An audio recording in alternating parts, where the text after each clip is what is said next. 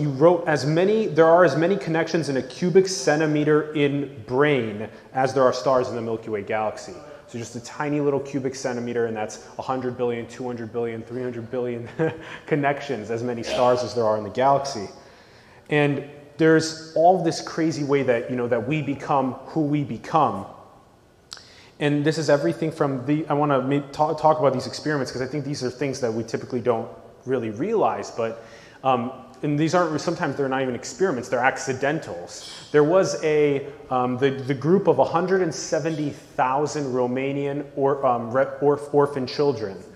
And um, that was that was because of a, uh, a celibacy uh, tax that if you didn't procreate, they wanted to increase the amount of population there. If you didn't procreate, then you would get taxed and they would go and make sure that you're procreating. And so a lot of people had too many kids that they couldn't feed and take care of, and then those kids went into the orphanages. And then they were deprived before the age of two of these important social connections and important um, just ways that they cognitively develop. And then now we see a lot of the issues in terms of their cognition and their social ability. And you wrote about this, and it was very very fascinating. There's another example after this I want to hit, but do you have, what do you like? Yeah, it's just, it's, it's critically important that kids get things like touch and speech and so on. Babies get this because that's how they, essentially the human brain drops into the world kind of half baked. Unlike other, eh, you know, if you ever see a, a giraffe get born or a cow or a dolphin or whatever, you know, after 30 minutes they're walking around or the dolphin is swimming around and so on. But human babies, if you guys have ever seen one, don't do that after 30 minutes. And so the, the, the question is why do humans take so long to develop compared to every other species? Yep. And it's because of this issue that we drop out half baked, and that has really been the secret that's led to our secret to our species success because what we're able to do is absorb the culture around us and specifically absorb all the learnings that have happened so far. So an alligator now is exactly like an alligator a million years ago there hasn't been sort of a building alligator literature or science that's, that they can step out on top of. But that's what we get to do. Um, but anyway, with, with the Romanian orphans, it turned out that there were too many in these orphanages. And so the thinking that they were being helpful, the uh, people who worked there said, look, don't pick them up and don't talk to them because then they cry more when you put them down. So just don't, don't bother doing that. And what happened is this whole generation of children um, uh, didn't develop correctly. They've got deep cognitive problems.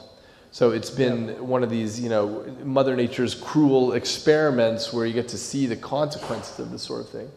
And then there's another really insanely interesting example with uh, Whitman, who was just a normal guy, uh, cared about his family, cared about his work, and then all of a sudden was having a, a, a tumor uh, press against his amygdala in his brain, and that caused him, right? This is biology that caused him, that caused him to go out and murder his wife and his wife's mother, and then 13 people, and uh, just again, this is where this is another whole. We can we'll touch on some of the more free will determinism stuff, but that just blows my mind that you can just be pushed by a tumor into that kind of crazy. You lose control.